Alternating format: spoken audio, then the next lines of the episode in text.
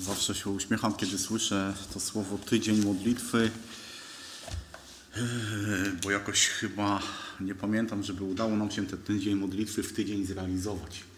Zazwyczaj trwa to dłużej i dzięki Bogu. Wiecie, dzięki Bogu, że możemy mieć, mieć taki czas, kiedy możemy patrzeć do Bożego Słowa, kiedy możemy w sposób szczególny modlić się o pewne rzeczy, o których może tak naprawdę czasem nie pamiętamy, gdzieś nam wylatują.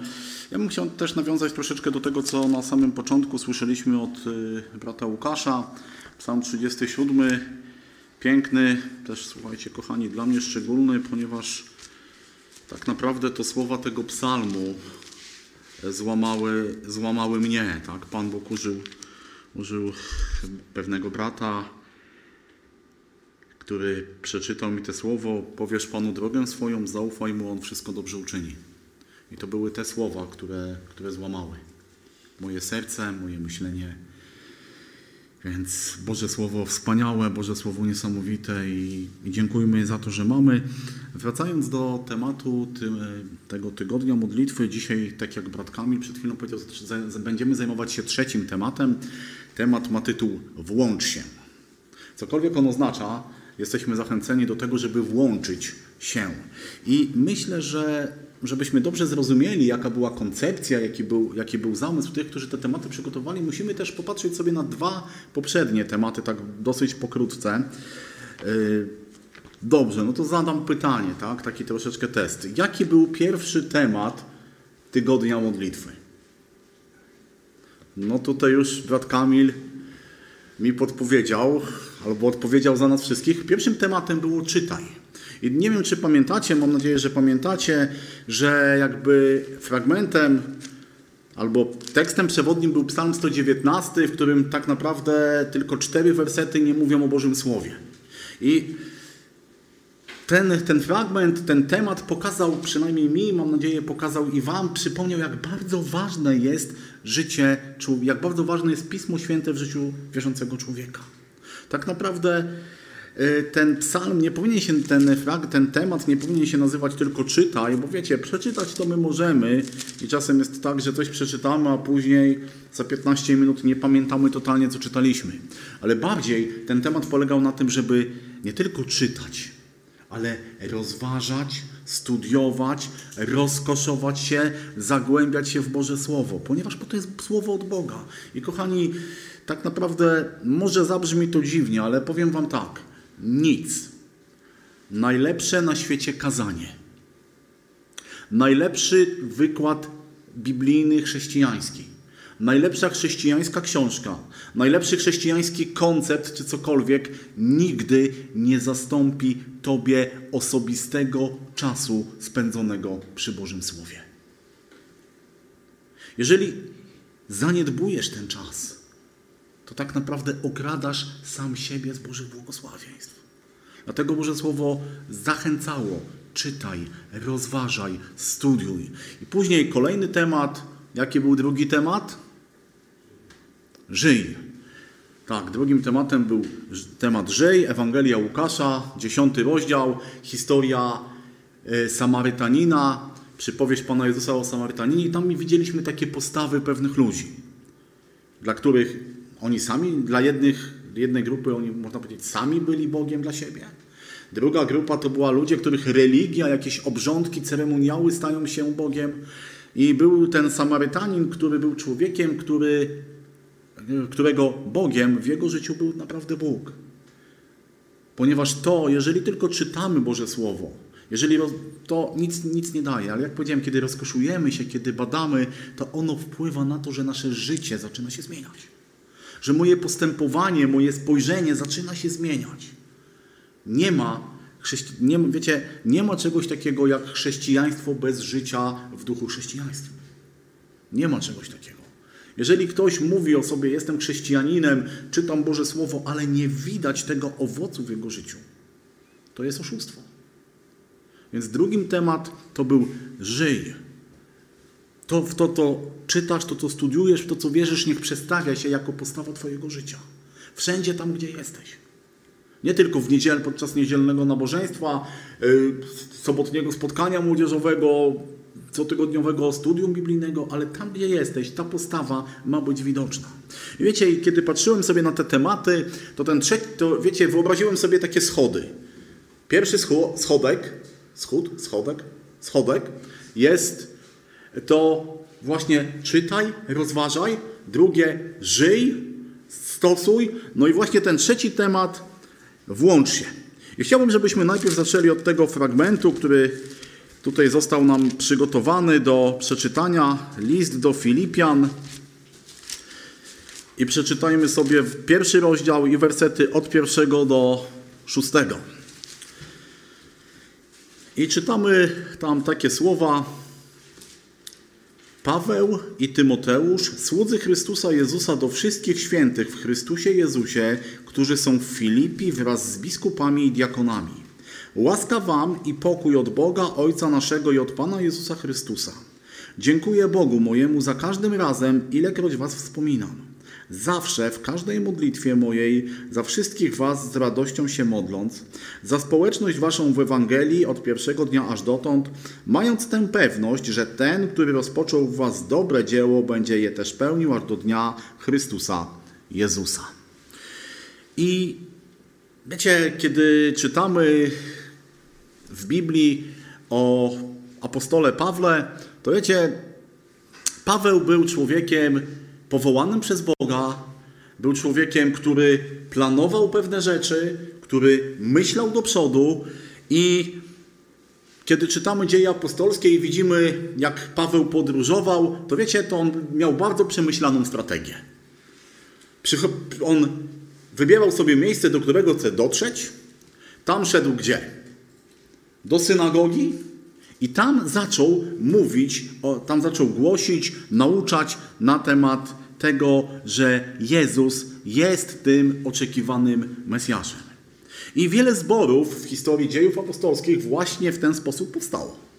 Paweł przychodził do jakiegoś miasta, szedł do synagogi, zwiastował i powstawał zbór.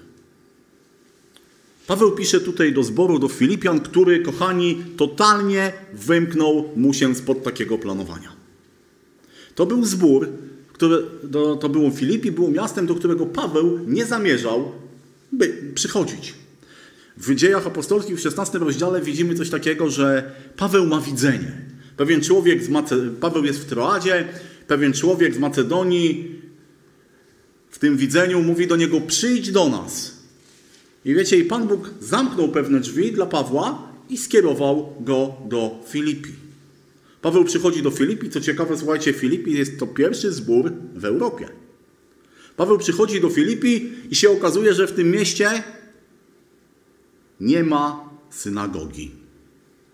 Czyli nie było tam nawet dziesięciu Żydów, żeby mogli stworzyć synagogę. Paweł udaje się nad rzekę, tam się spotykają ludzie, którzy się modlą, no i dalej, można powiedzieć, już Pan Bóg błogosławi, nawraca się kobieta o imieniu Lidia, później e, w tym mieście jest wielkie poruszenie, ponieważ za Pawłem pewna dziewczyna chodziła za, za nim i krzyczała: To są ci ludzie, są sługami Boga Najwyższego, zwiastują nam dobre rzeczy. Paweł wygania demona, robi się zamieszanie, Paweł trafia do więzienia, w więzieniu nawraca się strażnik i cały ten zbór, tak naprawdę można powiedzieć, powstał z takiego, no nie z planu Pawła, tak? Ale wiecie, apostoł Paweł napisał do, do zborów bodajże dziewięć listów. Siedem z nich jest przynajmniej do tych zborów, które on sam założył, i w żadnym innym, e, z żadnym innym zborem Paweł nie miał tak szczególnych relacji jak z Filipianami. Wiecie, to byli ludzie, którzy e, Paweł dla nich był kimś szczególnym i oni byli szczególni dla Pawła.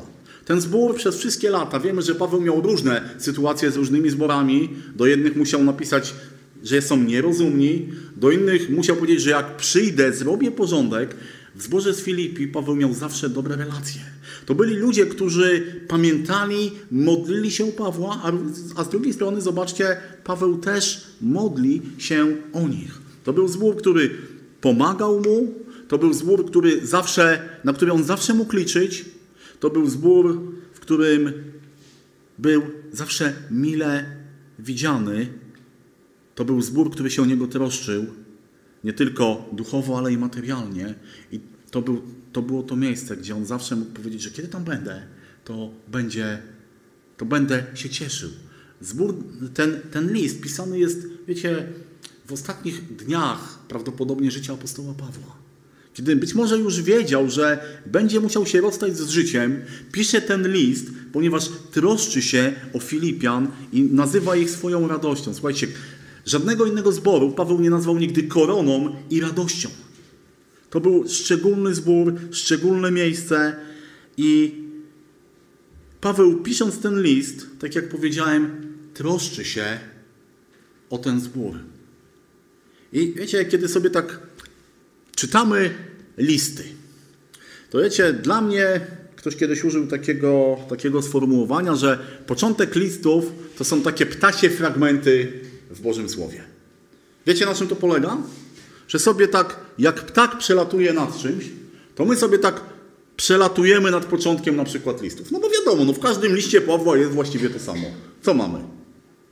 Imię, jakiś tytuł, wspomnienie o Chrystusie, do kogo on pisze, a później dopiero jak już przelecimy sobie nad tym fragmentem, no to możemy szukać tych takich duchowych, wspaniałych, wielkich rzeczy. I wiecie, i tak powiem szczerze, ja też tak przez jakiś czas traktowałem początek listów. Tak mówię, ptasi, już. I możemy czytać dalej. Ale zobaczcie, tak naprawdę Paweł, kiedy zaczyna pisać swoje listy, to umieszcza tam pewne sformułowania. I co jest ciekawe, właściwie w każdym liście są te same sformułowania. A więc możemy przyjąć dwie rzeczy. Albo było to po prostu taka formułka grzecznościowa, którą trzeba było z automatu wpisać, albo naprawdę to, co Paweł pisze na początku do zborów, do ludzi, do braci, ma dla niego niesamowitą, jest dla niego niesamowicie ważne. I wiecie, kiedy Paweł zaczyna pisać swoje listy, to zazwyczaj, tak jak tutaj widzimy, on używa takiego tytułu, takiego słowa sługa. W innych fragmentach, w innych listach bardzo często dodaje do tego sługa i apostoł. I wiecie, i to nie są jakieś tytuły, które mu się należały, które on sobie przybrał, które były dla niego czymś takim, no, podnoszącym jego prestiż. Wiecie, te słowa sługa i apostoł, sługa i poseł, posłaniec definiowały jego sposób życia, jego sposób myślenia, jego sposób patrzenia na siebie, na Boga i na innych ludzi. Sługa i posłaniec. Wiecie, to nie są tytuły, które, tak jak powiedziałem, są zaszczytne i takie grzecznościowe. Paweł miał poczucie, że jest sługą Jezusa Chrystusa. Że Bóg jest jego Panem, że Jezus jest jego Panem, a on jest sługą, on jest wykonawcą jego woli. Słowo apostoł oznacza posłany, posłaniec. A więc apostoł Paweł też miał świadomość tego, że ma pewne zadanie do wykonania. Że Pan Bóg nie wybrał go tylko do tego, żeby on fajnie się prezentował kiedyś tam w niebie, albo fajnie prezentował się tu na ziemi, ale Paweł został wybrany przez Boga, przez Chrystusa do pewnego dzieła, do pewnej pracy, do pewnego stylu życia. Wiecie, i tak zacząłem się zastanawiać, czy my, ja, ty możemy dzisiaj, gdybyśmy pisali list w tym stylu do zboru, do innych wierzących, to z całą, z czystym sumieniem, z pełną świadomością możemy napisać o sobie sługa. Już nie będę nazywał apostoł, tak, bo to taka, ale sługa przeznaczony do pewnego zadania. Możemy sobie zadać pytanie, czy mamy świadomość, że Pan Bóg wybrał nas do pewnego określonego zadania? I co więcej, że może każdemu z nas, Tobie i mi, postawił odpowiednie, w odpowiednim miejscu, w odpowiednim czasie i wcale to zadanie, oczywiście główne zadanie to jest przynoszenie chwały Bogu, ale sposób, w jaki to robimy, niekoniecznie musi być taki sam dla każdego z nas.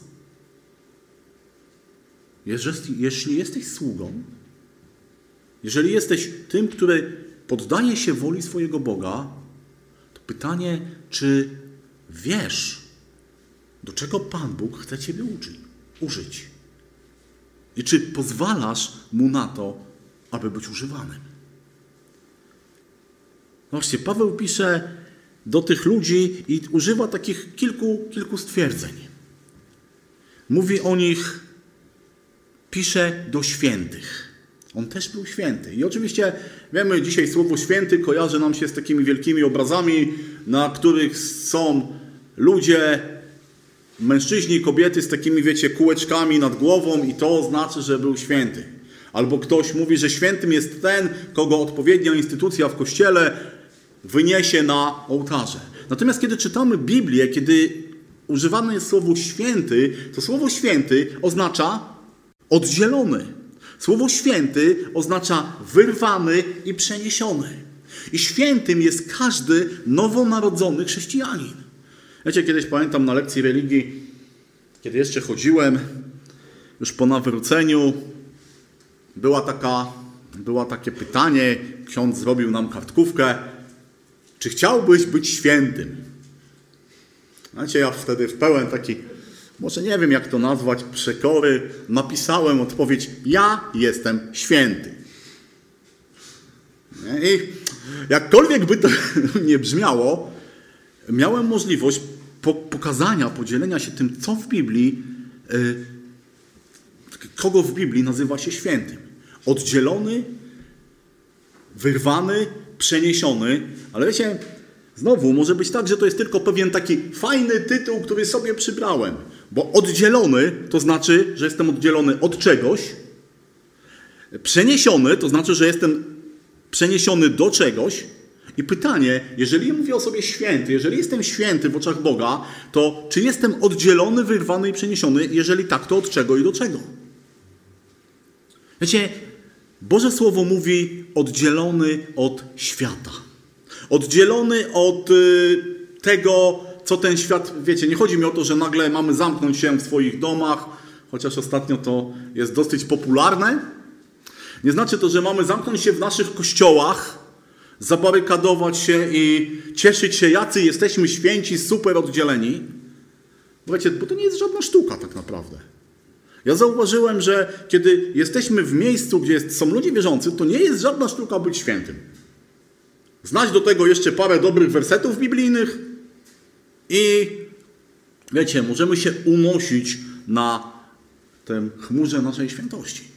Ale bycie świętym oddzielonym od, znaczy oddzielonym od świata, ale nie w jego w miejscu, w którym przebywamy, ale w jego sposobie myślenia, w jego postępowaniu, w Jego dążeniach mamy być inni. I mam nadzieję, że jesteśmy inni. Ponieważ tak jak apostoł pisze tutaj do Filipian, dlaczego oni są święci? Bo są w Chrystusie Jezusie. Bo tak jak powiedziałem wcześniej, to Chrystus Jezus, Jezus Chrystus jest Panem ich życia. Dlatego oni są oddzieleni. Nie dlatego, że sobie tak postanowili. Nie dlatego, że na taki pomysł wpadli. Nie dlatego, że to jest jakiś sposób lansowania się w tym świecie. Wiecie, ludzie lubią się wyróżniać. I to bycie świętym nie znaczy, że ja będę robił takie czy inne rzeczy, żeby się wyróżnić, ale po prostu, jeżeli jesteś w Panu Jezusie Chrystusie, to nie możesz robić inaczej. Bo On jest Twoim Panem. Ma to wymiar zarówno duchowy, bo Pan Bóg zmienia Twój sposób myślenia, zmienia Twoje patrzenie na na, na ludzi, na życie, ale też w sposób taki fizyczny. Zobaczcie, kolejna rzecz, Paweł pisze do nich, do tych, którzy są w Filipi. Wiecie, to nie jest tak, że chrześcijanin to jest człowiek nagle oddzielony i wyrwany, wiecie, teleportem przeniesiony w inne miejsce. Ja kiedyś, wiecie, bardzo chciałem, mówię, jakby to było pięknie. Kiedy człowiek się nawraca, wiecie, przyjmuje Chrystusa i jest taki, wiecie, taki i nagle jest w niebie i jest wszystko świetnie. I super. Bo to jest piękne miejsce i będziemy w tym pięknym miejscu. Ale wiecie, ale Pan Bóg postawił tych ludzi w konkretnym miejscu. Pa Paweł do nich pisze, do tych, którzy są w Filipi. Do tych, którzy mieszkają w tym mieście. Do tych, którzy żyją z tymi ludźmi w tym mieście. Do tych, którzy pracują w tym mieście. Bo wiecie, bo Pan Bóg, tak jak powiedziałem na początku, ma dla mnie i dla ciebie konkretny plan konkretny cel. I On postawił Cię w tym miejscu, w tym mieście, w którym, w którym jesteś. Żeby właśnie te dwa pierwsze stopnie były użyte, żebyś żył, żebyś pokazywał Jezusa Chrystusa. I Paweł pisze tutaj do tych ludzi, wiecie, on jednej takiej rzeczy używa, której nigdy w żadnym liście nie użył. Bo on mówi do tych, którzy jesteście w Filipi wraz z biskupami i diakonami. A więc on pisze do całej społeczności. On nie pisze do poszczególnych ludzi, chociaż oczywiście każdy z nas ten list musi przyjąć jak pisany do niego, ale on uświadamia Filipianom, że są organizmem, że są kościołem, że są zborem, że są tam pewni ludzie, którzy są starszymi, którzy są diakonami, którzy prowadzą, którzy kierują. I wiecie, to nie jest tak, że Ci ludzie są tylko i wyłącznie odpowiedzialni za zbór. Wiecie, nam się tak wydaje, że tak naprawdę no, kto jest odpowiedzialny za zbór? Za prowadzenie zboru. Kto za to odpowiada? Jestem pewien, że gdybyśmy zapytali ludzi, kto jest odpowiedzialny za prowadzenie i tak dalej w zborze, to by było pastor, starsi, jacyś liderzy, ale nie. Wiecie, ci ludzie są powołani do przewodzenia w pewnych rzeczach, ale nie znaczy, że wiecie, że Bóg ze mnie, z ciebie zdejmuje odpowiedzialność za zbór, wrzuca to na barki starszego. Dobrze. A ja teraz mogę rozkoszować się Panem. I nic mnie nie obchodzi. Ja mam przyjść w niedzielę, mam być nakarmiony, mam być wyposażony na cały tydzień, mam widzieć jak ten, czy brat, czy siostra się męczy z tym, a ja. Nie, nie o to chodzi. Paweł pisze do tych ludzi, przypominając im te rzeczy, ale mam nadzieję, że też dzisiaj przez Twoje słowo przypomina to mi i Tobie, że, te, te, że to, że jesteś święty, że jesteś w Chrystusie, że jesteś w tym konkretnym miejscu, jest Bożym planem. I zobaczcie, Paweł dalej, jakby po przypomnieniu tego wszystkiego, życzy tym ludziom pewnych rzeczy. Wiecie, on ma bardzo osobisty stosunek do każdego z nich, bo on mówi, zobaczcie, pisze tutaj, że e, ilekroć was wspominam, zawsze w każdej modlitwie za wszystkich was, nie wiem, czy Paweł modlił się o każdą osobę indywidualnie w tym zborze.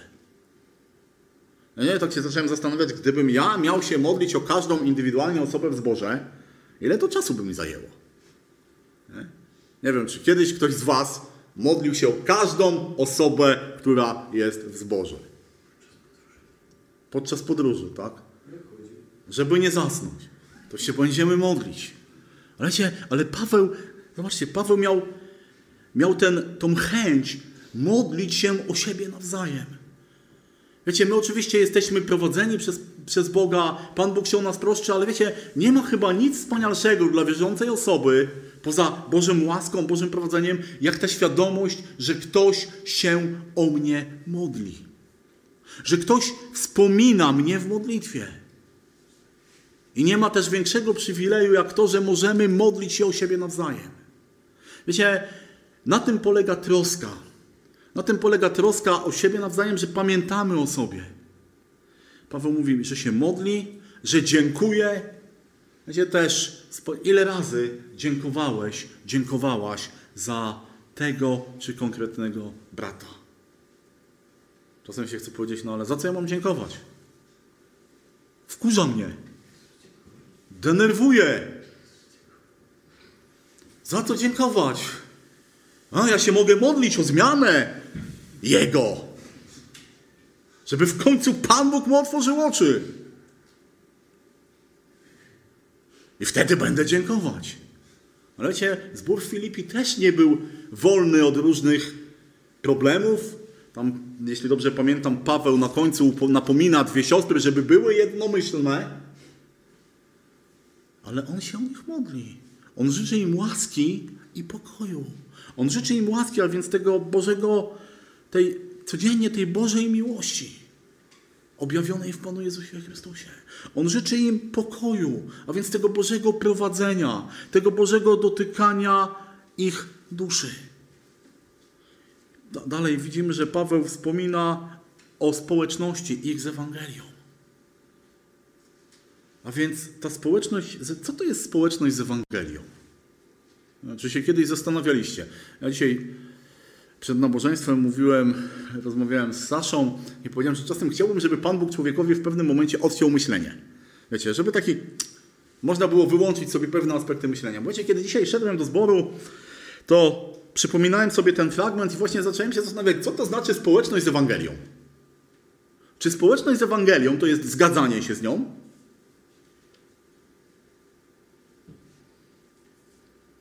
No, gdybyście mieli napisać rozprawkę, esej, co to znaczy społeczność z Ewangelią? Czy to będzie tylko zgoda na to, że Ewangelia to jest dobra rzecz i mówi fajne rzeczy, dobre rzeczy i ma rację? Wiecie, nie wydaje mi się. Bo w takim razie tą społeczność z Ewangelią to będzie miał każdy logicznie myślący człowiek. Bo każdy człowiek zgodzi się z tym, że to, co jest napisane w Ewangelii o miłości, o pomaganiu sobie, o dobroci, jest słuszne.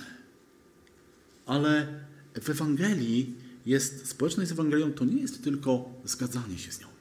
To jest pewien sposób życia, to jest pewien sposób postępowania, to ma duchowy wymiar, no bo wiecie, nie ma społeczności z Ewangelią, jeżeli nie wyzna swoich grzechów.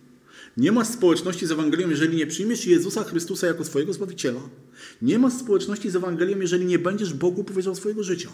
Ale społeczność z Ewangelią ma też taki bardzo prosty aspekt fizyczny, można powiedzieć, taki ludzki. Nie możesz mówić, mam społeczność z Ewangelią, nienawidząc swojego brata czy siostry. Nie możesz mówić, mam społeczność z Ewangelią, kiedy pogardzasz pewnymi ludźmi. Kiedy nie ma dla nich miłości w Twoim życiu, zrozumienia, nawet jeżeli źle postępują. Nawet jeżeli myślą inaczej niż ja. Wiecie, Jezus Chrystus nie był, miał społeczność, można powiedzieć, nie tylko dla tych ludzi, którzy się z Nim zgadzali, którzy za Nim chodzili, ale zauważcie, że większość czasu Jezus Chrystus poświęcał tym, którzy mieli odmienne zdanie. Większość czasu poświęcał tym, którzy potrzebowali tego, żeby ktoś im pokazał, ktoś im pomógł, ktoś ich pociągnął za rękę. I apostoł Paweł w tym początku tego listu do Filipian też Filipian powierza Bożemu prowadzeniu. Wiecie, i chyba nie ma nic, nic wspanialszego, większego niż ta świadomość, że jesteśmy prowadzeni przez Boga. Że Pan Bóg chce mnie i Ciebie prowadzić.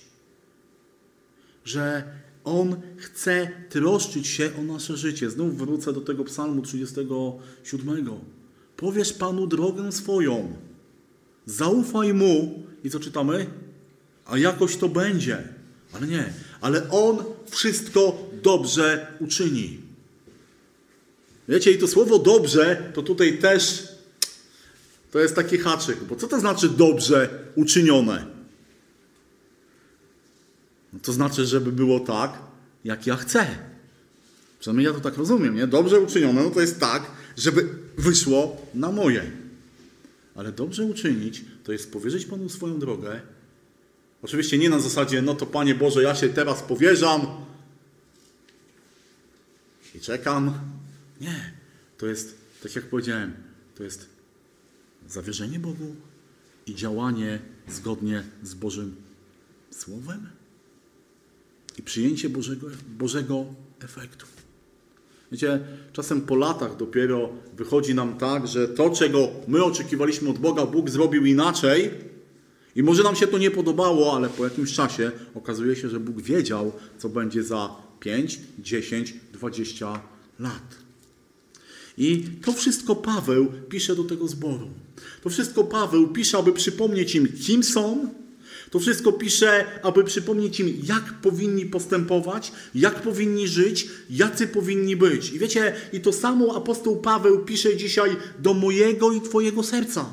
On chce mi przypomnieć, mi i Tobie, każdemu z nas, jaki powinienem być, jak powinienem żyć, jak powinienem postępować, aby Jemu się podobać. Nie tylko w czasie niedzielnego nabożeństwa, ale w każdej chwili mojego życia. On przypomina, że mam być sługą, że mam być człowiekiem, który ma pewnie, pewne posłannictwo, że mam być święty, że mam być oddzielony. Wiecie, i zacząłem zastanawiać się, jak to się ma do tego tematu włącz się. O co tutaj chodzi? Dlaczego mam się włączać? W co mam się włączać? Wiecie, kiedy Paweł pisze to do kościoła, to kiedy Paweł pisze to do zborów Filip, wiecie, Paweł pisał ten list prawdopodobnie po 10 latach, od kiedy ostatni raz był w tym zborze. Ale Paweł troszczył się o ten zbór cały czas. I to włączenie się, to wiecie, to, to nie oznacza, że od czasu do czasu mam się, wiecie, tak, dostać taką miskrę i coś, coś zrobić, ale to włączenie się to jest włączenie się w dzieło Kościoła, w dzieło konkretnego zboru. Wiecie, żaden chrześcijanin nie jest solistą. Albo w większości, w większości przypadków chrześcijanin nie jest solistą. Jest to, Biblia pokazuje nam Kościół jako ciało, jako budowlę, jako winnicę, jako coś, co składa się z wielu elementów. I chrześcijanin też nie jest solistą. W, Starym, w Nowym Testamencie, kiedy widzimy, kiedy powstawał zbór, kiedy ludzie się nawracali, to co było ich naturalną chęcią i dążeniem? Oczywiście poddanie się Chrystusowi, chodzenie za Chrystusem, ale czytamy, że co? Przyłączali się do społeczności, mieli wszystko wspólne, spotykali się, modlili, dziękowali o siebie zawzajem. Słuchajcie, w dziejach apostolskich jest pełno opisów, że Kościół był razem. Kiedy Piotr był w więzieniu, co robił Kościół? Byli razem i się modlili. Kiedy Jan i Piotr byli zatrzymani przez Radę, co robił Kościół? Modlili się. Włączenie się do Kościoła, włączenie się do tego, mam nadzieję, o czym ci bracia tutaj chcieli nam powiedzieć, to znaczy to po prostu, żeby pamiętać, że dzisiaj, tutaj, teraz jestem odpowiedzialny o, za swojego brata, za swoją siostrę, za społeczność, za posłannictwo w mojej społeczności, za jego służbę, za jego działanie. Wiecie, nie wiem, czy kiedyś sobie zadaliście pytanie. Dzisiaj dużo pytań zadaję, ale czy zastanawiałeś, zastanawiałaś się, jak będzie wyglądał Twój lokalny zbór za, dajmy na to 20 lat?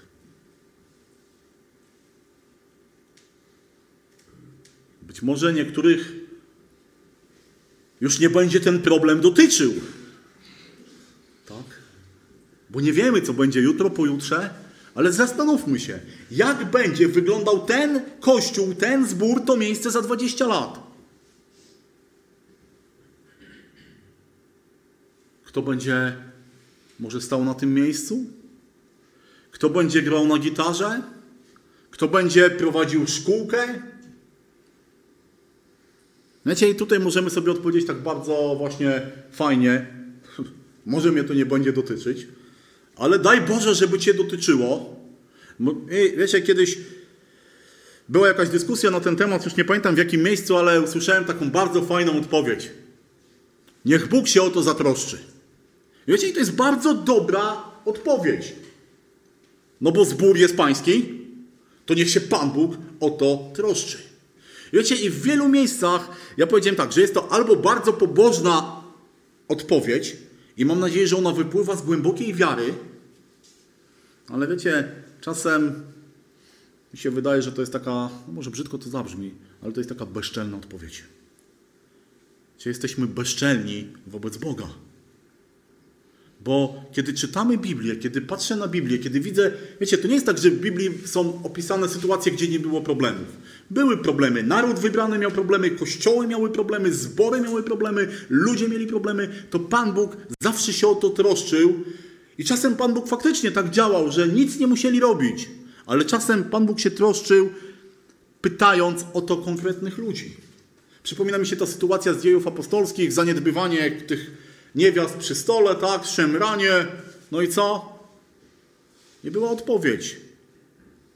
Wybierzcie, niech zaczną robić. Wiecie, i ja mówię, ła, może łatwo nam się myśli, albo nie chcemy myśleć o tym, jak będzie wyglądał ten mój zbór za 20-30 lat, bo może, tak jak powiedziałem, nie będzie nas to dotyczyć, ale myślę, że dzisiaj, jeżeli jesteśmy odpowiedzialnymi ludźmi, to powinniśmy zacząć zaczęli, powinniśmy zastanowić się, jak będzie wyglądał mój zbór za 5, 10, 20 lat. Wiecie, ktoś może powiedzieć, no to kupa czasu. Wiecie, ja pamiętam, jak wyglądał ten zbór 20 lat temu. Jestem Bogu wdzięczny za to, że widzę osoby, których 20 lat temu tutaj nie widziałem. Znaczy, tak naprawdę z tych, których widziałem 20 lat temu w tym miejscu, w tym, znaczy nawet nie w tym miejscu, ale w tym kościele, to chyba się tylko tam na samym końcu brat Romek uchował. Oczywiście no też są inni, którzy, którzy dzisiaj, których nie ma dzisiaj tutaj, ale wiecie, patrzę, patrzę na was i jest, mogę się cieszyć, że Pan Bóg przyprowadził i jesteście. I mam nadzieję, że ten zbór będzie inaczej też wyglądał za 20 lat, że wy wszyscy będziecie, ale będzie jeszcze innych. Ale wiecie, tak naprawdę od nas dzisiaj, ode mnie i od ciebie zależy, jak ten zbór będzie wyglądał za 20 lat. Ale jak powiedziałem, to jest bardzo odległa przy, przyszłość. I możemy sobie mówić, no, aha, 20 lat, może mi nie być już tutaj. Ale wiecie, tak jak powiedziałem, od nas dzisiaj zależy, jak ten zbór będzie wyglądał za 10-20 lat. Mamy w zborze, w społeczności starsze osoby, mamy młodsze, mamy grupę młodych, młodych chłopaków, którzy tam mają młodych dziewcząt, 20 i poniżej. Kochani, zadajcie sobie pytanie, nie tylko wy, ale wszyscy, ale gdzie będziesz, młody człowieku, za 20 lat? W zborze. I oczywiście, słuchajcie, nie chcę powiedzieć, że teraz mamy myśleć, a, mam dużo czasu, mam 20 lat, więc za 20 lat się będę martwił, co będę robił. Ale wiecie, dzisiaj zastanówmy się, co ja, ja konkretnie, nie tylko ten brat, czy sami bracia, ale siostry, bracia, zastanówmy się, co mogę dzisiaj robić w moim kościele. Do czego Pan Bóg mnie powołuje? Wiecie, bo ja nie wierzę w to, że kiedy Pan Bóg przyprowadza człowieka do kościoła, to go nie powołuje do służby. Bo nie widzę tego w Biblii. Ludzie wierzący powołani są do służby. I wiecie, i służba to nie jest tylko to, że stoi się w tym miejscu, ale służba jest, jest wszystkim, co robisz dla swojego kościoła. Modlitwa, myślenie o innych, troszczenie się o innych jest tym, do czego Pan Bóg Cię powołuje. Wiecie, kiedy Pan Bóg powoływał człowieka, kiedy Pan Bóg powołuje człowieka do służby, ja tak jak powiedziałem, nie wierzę w to, że Pan Bóg do mnie i do Ciebie nie mówi. On mówił do ludzi w Filipi. Wiecie, zbór w Filipi był szczególnym zborem. On nie miał, to nie był taki zbór jak w Koryncie, gdzie było mnóstwo duchowych darów. Ale wiecie, co miał zbór w Filipi? Miał mnóstwo owoców Ducha Świętego. Bo jesteśmy powołani do tego, żebyśmy wydawali owoce. Co jest owocem ducha? Myślę, że pamiętamy ten fragment. Jeżeli ktoś, ktoś ma, pamięta, to proszę przeczytajmy. Owocem zaś ducha jest miłość, radość, pokój, cierpliwość, życzliwość, dobroć, wiara, łagodność, Powściągliwość. Przeciwko takim nie ma. Gdzie jest napisane? Galacja. List do Galacjan. Zobaczcie, owocem miłość, cierpliwość, dobroć. Wiecie, i to zobaczcie, nie wiem, czy zwróciliście uwagę, że tutaj te, niewiele z tych owoców ma taki ducho, tylko czysto duchowy wymiar, ale ma taki bardzo prosty, społeczny wymiar. Możesz włączyć się, możesz włączyć się do życia, do działania jako Kościół, jako Boże dziecko przez swoją miłość do innych, przez dobroć, przez te wszystkie rzeczy, o których czytamy w liście do Galacjan. Wiecie, dlaczego o tym mówię? Ponieważ bracia, którzy tutaj przygotowali ten temat, pokazali, że ten miniony rok, 2020, był nagle dziwnym rokiem. Mamy tą epidemię, którą mamy, i wiecie, i to nie jest tak, że ta epidemia nie dotyka kościołów i zborów. Ona dotyka. W kilku zborach, które też znamy, tutaj był wymieniony zbór, akurat ja go nie znam, ale zbór w Mikołowie, brat przełożony tego zboru odszedł, też w Chrubieszowie, w naszym kościele mieliśmy sytuację, że pastor zboru zmarł. Wiecie, pojawiają się wyrwy. Pan Bóg odwołuje, Pan Bóg zabiera, i pytanie, kto z Was, kto z nas jest gotowy stanąć w wyłomie? Co by było, gdyby, tak jak kiedyś w czasach stalinowskich, znaczy nie pamiętam, ale, ale wiem z historii, z, ze świadectw braci, nagle w ciągu jednej czy dwóch nocy wszystkich przełożonych, aktywnych braci zamknięto w więzieniach. I Zbory funkcjonowały, zbory, zbory były dalej prowadzone. Jak odpowiemy, jak odpowiesz na Boże, na Boże wezwanie? Kiedy Bóg wzywa mnie i Ciebie dzisiaj, włącz się. Zaangażuj, może jeszcze bardziej. Ja wiecie, nie chcę tutaj mówić, że nie jesteśmy zaangażowani w służbę zboru, ale może coś więcej możemy robić. Wiecie, czasem mi się wydaje, mam takie wrażenie, że Panu Bogu oddajemy nie to, co najlepsze z naszego życia, ale oddajemy Mu, brzydko powiem, takie ochłapy, wiecie, takie skrawki, takie odkrojenia. A, nie mam co z tym zrobić, to będzie dla Pana Boga. Ale to, co ważne, to nie mam czasu, Jestem zajęty, jestem zbyt młody, jestem zbyt stary, nie umiem, nie spróbuję. Dlaczego? Bo nie. Wiecie, kiedy Pan Bóg wzywał swoich ludzi do, do służby, to wiecie, to jest niesamowite, że tak naprawdę chyba w Nowym w Starym i w Nowym Testamencie niewiele osób odpowiedziało tak, jak Izajasz odpowiedział. Szósty rozdział, ósmy werset. Potem usłyszałem głos Pana, który rzekł, kogo poślę i kto tam pójdzie. Wtedy odpowiedziałem, oto jestem, poślij mnie. Oto jestem, poślij mnie. Kiedy Pan Bóg mówi do ciebie, kiedy Pan Bóg kładzie na sercu tobie jakąś rzecz w zborze, w kościele, to co Bogu odpowiadasz? Panie, jestem zbyt młody. Tak, słuchajcie, no, jeśli tak odpowiemy, to mieliśmy dobre wzorzec, bo tak Jeremiasz, jeśli dobrze pamiętam, Panu Bogu odpowiedział. Panie, jestem zbyt młody. Kiedy, na, i, i, ile chcesz czekać? Aż będziesz zbyt stary? Tak, Mojżesz, kiedy Pan Bóg do niego przychodzi, co mówi? Panie, nie jestem mowny, tak? Nie byłem nim kiedyś, nie jestem teraz. Bóg mówi, a kto dał człowiekowi usta? Ja ci dam pomoc, ja ci dam Arona. Gedeon, kiedy Pan Bóg do niego przychodzi i mówi mężu i tak dalej, to co mówi? Panie Boże, ale Ty mi pokaż. Ty mi tak wiesz, tak chcę Panie Boże widzieć tak namacalnie. To zróbmy tak, ja rozłożę to runo i Panie Boże, zrób tak. I co robi Pan Bóg? Robi tak, jak chce Gedeon. Pozwala mu na to. I co robi Gedeon? Jest, dobrze. To będę teraz to robił. Mm, panie, ale zróbmy jeszcze jedną próbę. Tak na, na żeby się upewnić. I znowu Pan Bóg to robi. Ale Gedeon, wiecie, on w pewnym momencie skończył tak, że on musiał widzieć pewne rzeczy. On sobie nawet posąg później zrobił, bo musiał widzieć Boga.